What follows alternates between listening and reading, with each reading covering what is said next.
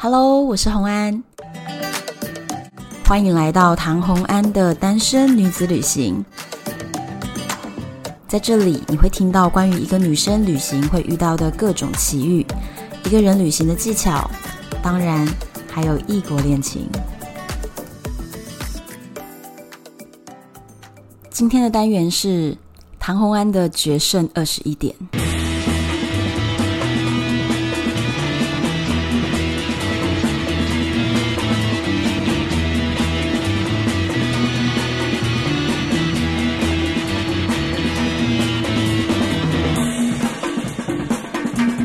哇哦！听到这个音乐，有没有马上回到《决胜二十一点》故事的情境里面了呢？在我 Podcast 的第二集，有跟大家开始讲我赌场列为黑名单的故事。由于我们的 Podcast 还是有好多的新朋友，所以我在这边还是非常快速的简单介绍一下。但是如果你是老朋友，不想听这一段重复的话，你可以直接快转三十秒。我是唐洪安，我在二零一二年参加了国际二十一点算牌团队，并且在新加坡金沙赌场被列为终身的黑名单。可以在 YouTube 搜寻或者是网络上搜寻我，就可以看到很多我的报道与访问。如果你有更多的兴趣呢，就可以买我的书，我的书名叫做《我的决胜二十一点》。那在讲故事之前呢，我还是快速的跟大家带过几个重点。第一，我会分很多集讲完这个故事，毕竟这整个故事长达四个月，而且我的书就已经写了十四万字。一般我在对外演讲的时候，至少演讲需要两个小时，所以呢，我会分很多集把这个故事说完。第二，故事都是真实的，只有人名是杜撰的。以及真实我们所计算的一些游戏有些保密协定，所以我会稍微略做改变。但是故事本身的起伏和很精彩的一个剧情内容，那是真实发生在我身上的。第三，我不会详细的做算牌教学，因为我想要分享的是这个故事，而不是课程。但是在故事当中，为了要让大家更了解，我稍微会做一点点概念的解说。OK，那你准备好了吗？我们的故事要继续喽。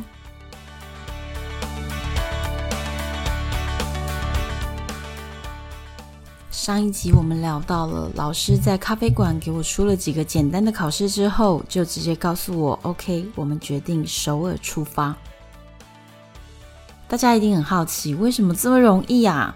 那加入算牌团队的条件又是什么呢？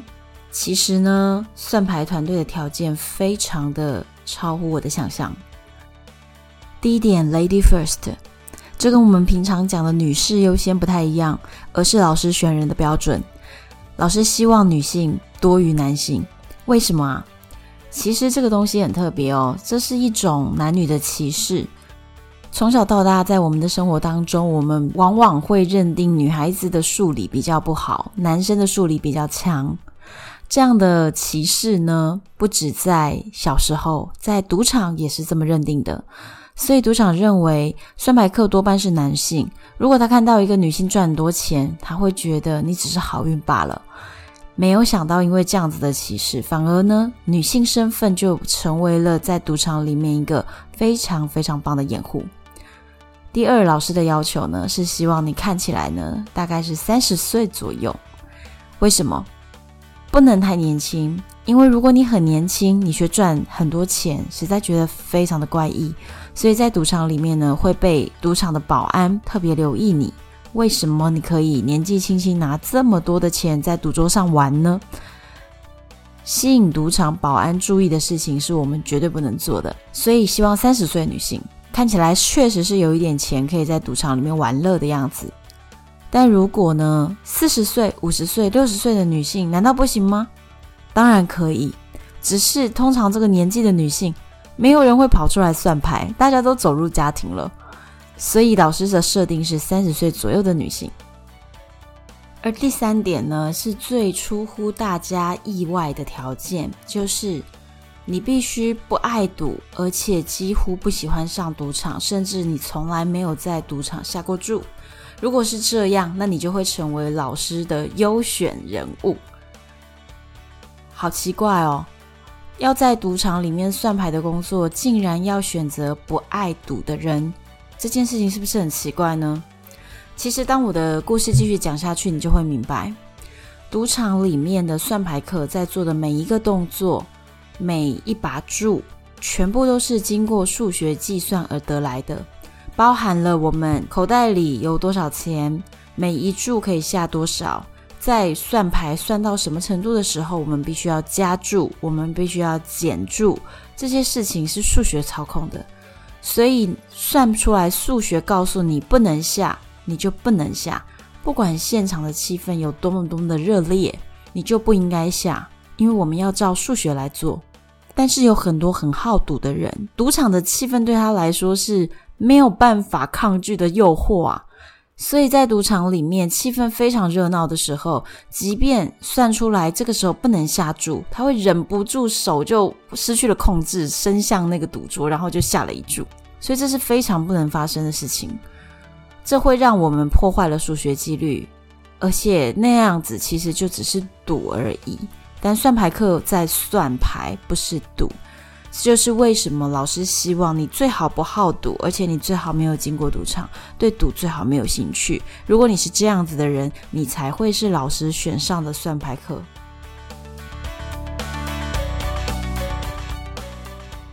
抵达了首尔开始之后呢，我就见到了我们团队中的其中两位，这两位非常的特别，我一定要特别去介绍他，因为他们两位是世界冠军，二十一点世界冠军，听起来很奇怪啊，二十一点还有世界比赛吗？不然怎么会有世界冠军呢？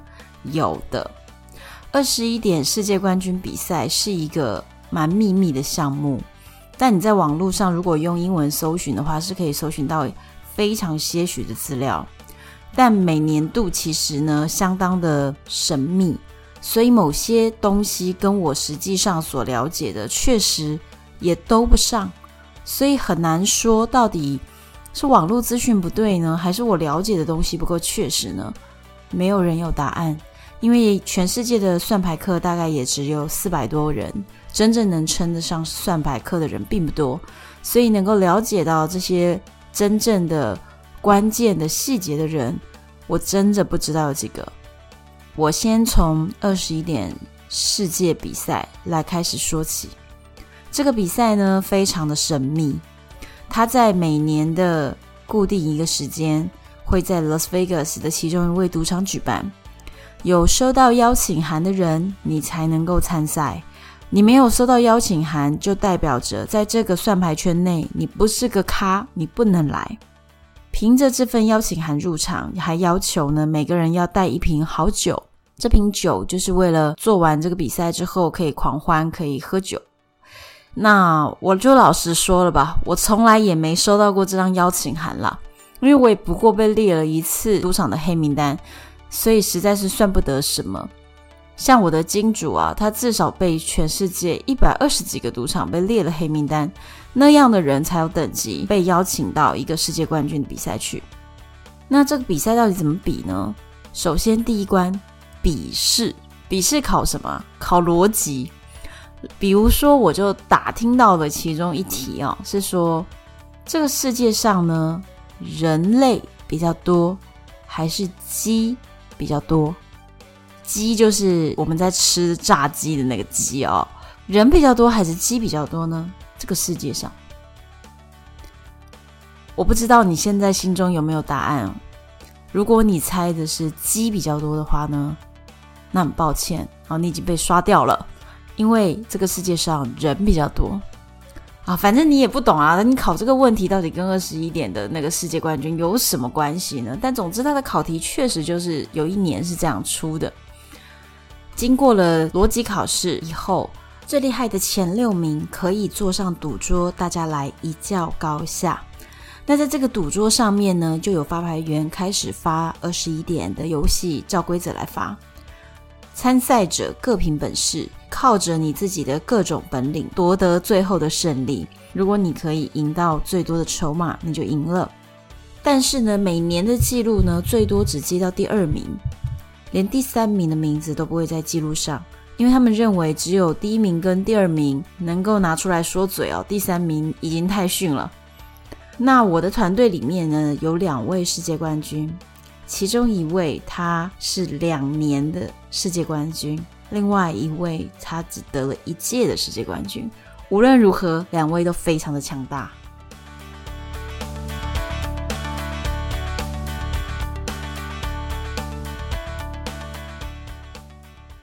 这两位世界冠军是什么样子呢？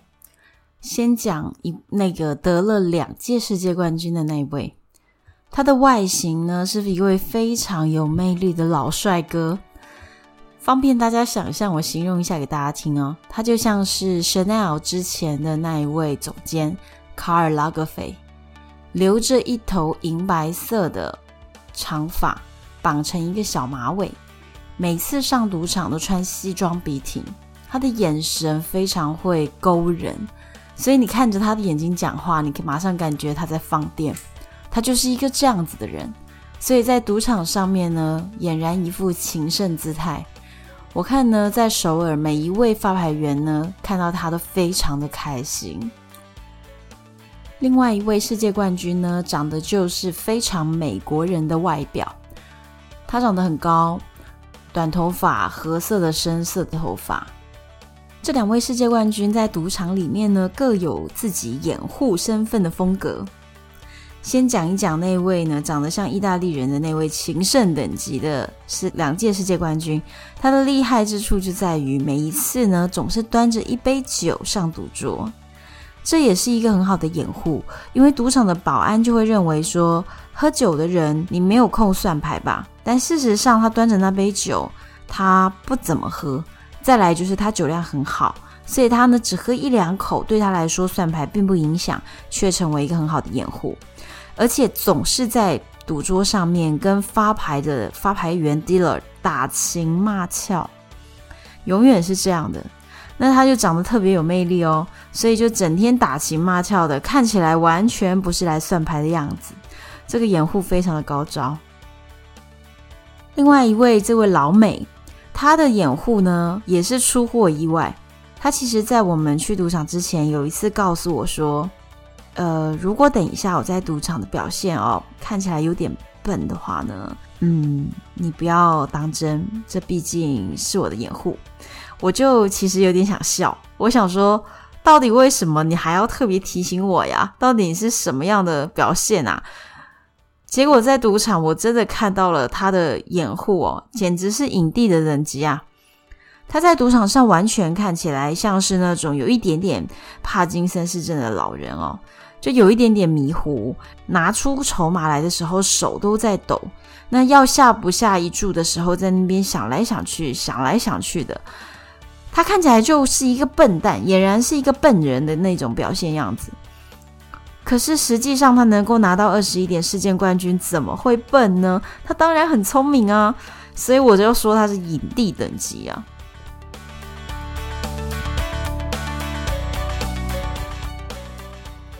在我们第一次要上赌桌之前呢，提前的两三天，其实我们都在做训练。虽然自己已经备好了二十一点基本策略表格，但是他们还是希望能够测试一下我能不能把它做好。我前一集也已经说过啦，老师在让我通过考试的时候，其实蛮大的成分我是靠运气，刚好答对了那三题，并没有非常严格的一个测试。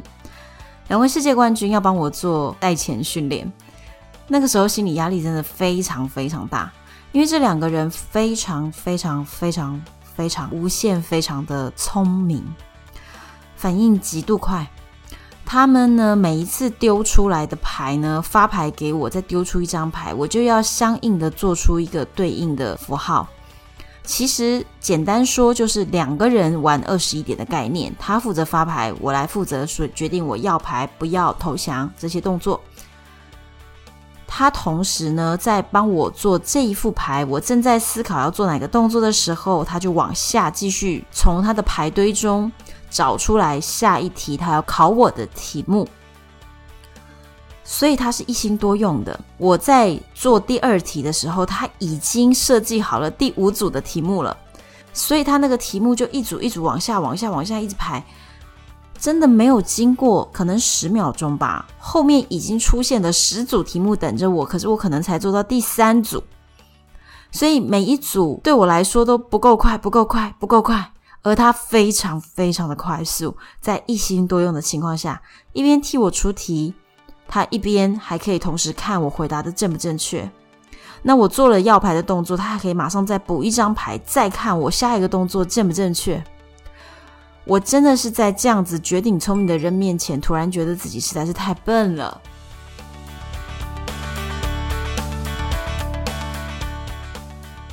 好在我虽然第一次练习的时候展现的不是太好，但之后呢，进步的很快。而算牌这件事情呢，绝对不会有任何一个算牌的老师要求你专心，因为算牌这回事不是要求你专心，而是要求你一心多用。很多人只能专心做一件事情，那你真的不是算牌的料。因为在算牌的时候，我们在非常纷扰的、嘈杂的赌场当中，不只是 dealer 会观察你，监视器会观察着你。同时，同桌还有非常非常多的其他的赌客会不断的跟你聊天，他们会开始问你说：“哎，你觉得下一注我们应该要做多少啊？应该要怎么做啊？应该要压庄还是压闲啊？”各种聊天，这时候你总不能跟大家说：“嘘，安静，拜托，不要吵我，我在算牌。”不能的啊。所以这时候你必须跟他聊天，你要看起来很像一个很普通很普通的赌客，大家都在聊赌金，你也一起聊，要这样的。所以算牌绝对是一个需要一心多用的一项技术，而不是专心。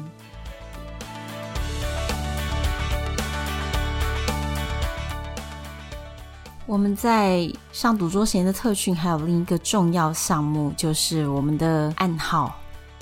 其实有看过电影《决胜二十一点》的朋友就会知道，他们有一些暗号，比如说。把手指头伸入你的头发当中去梳理你的头发，这是一个暗号；或者是你背靠着椅背，双手在椅背的后面做交叉，这也是一个暗号。在电影当中的这些暗号呢，其实都是真的。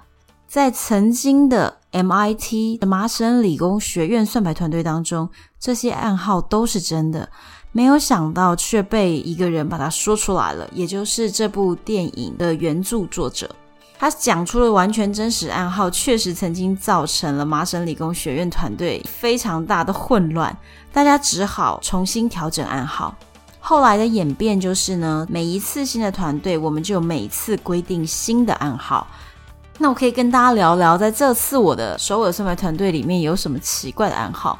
有一些暗号真的让我觉得匪夷所思的程度，比如说一个是摸耳垂，诶，摸耳垂这个动作，可是有的时候呢也会造成一点误会。当你呢习惯在那边勾头发，那这时候对方有点不太确定你是在摸耳垂还是你在勾头发，有一些动作有点太像了。再加上人类本来很多时候会有一些不小心做的习惯动作，这些动作常常就会造成了误解。那包含了我们有一个动作是抓你的脸颊，有点像是我脸上痒痒的，我想抓一下那样子的动作。这个动作也好容易因为你自己生活的习惯而不小心你就去碰了你的脸，而对方就造成了一个误会。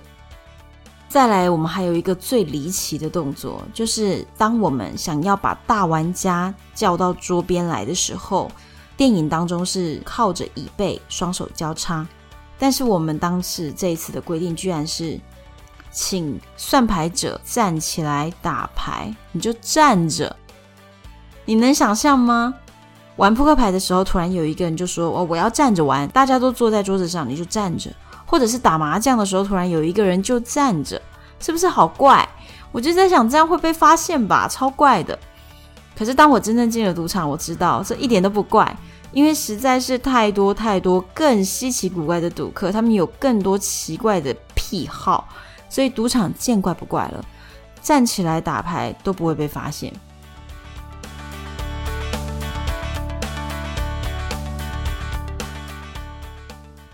我们在团队工作里面的分配呢，就是有几位比较厉害的算牌者，我们英文称之为 counter。那这算牌者当然是由两位世界冠军来担任喽。那剩下的人担任什么呢？就叫做大玩家。我们在团队术语当中叫做 Big Player，BP。所以 BP 就是在讲 Big Player，就是大玩家。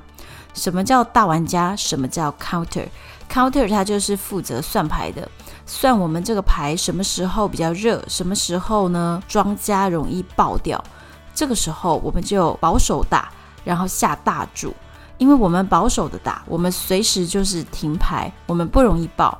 但是庄家只要没有补到十七点，他一定要加牌，这个时候他就特别特别容易爆，也就是我们容易赢的时刻。在这种时候，我们下大注，我们赢的几率就会高。简单的来说，算牌就是这样的一个逻辑。可是如果算牌客，你一下子呢只玩。十块，十块，十块，每一注都只有十块。突然你下五百块，五百块，五百块，是不是非常怪？怪的点在哪里？你就想你自己，如果是有在玩牌或者是打麻将的人，如果你都已经习惯玩到金额比较大的时候，其实那些小金额的游戏，你觉得没意思、没兴趣、不想参加。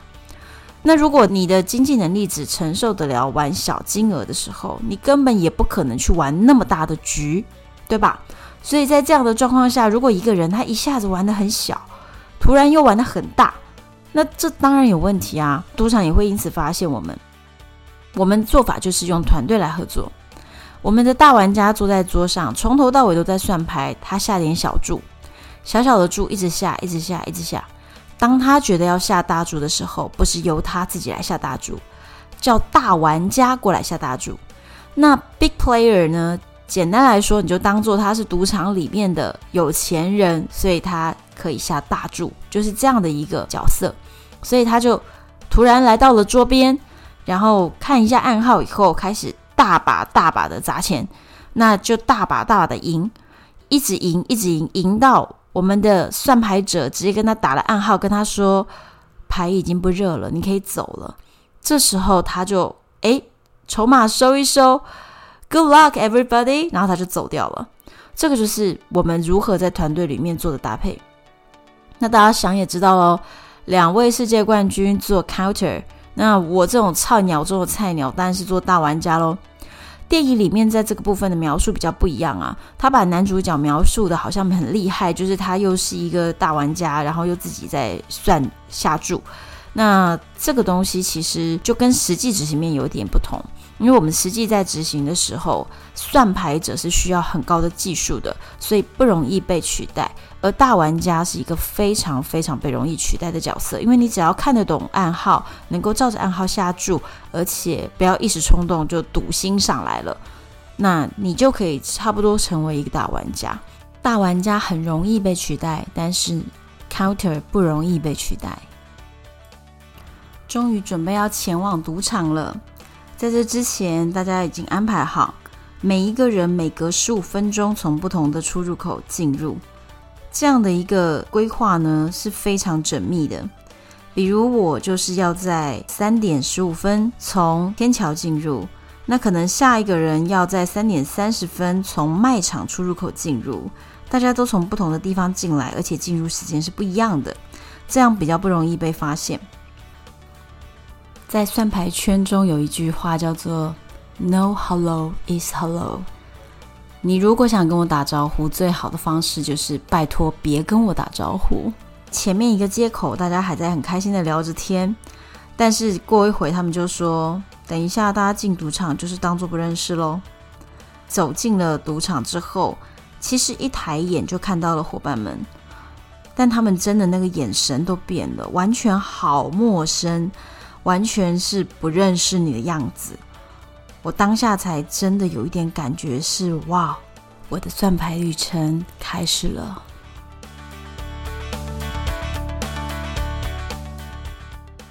今天的故事先说到这边，谢谢收听这一集的单身女子旅行唐红安的决胜二十一点单元。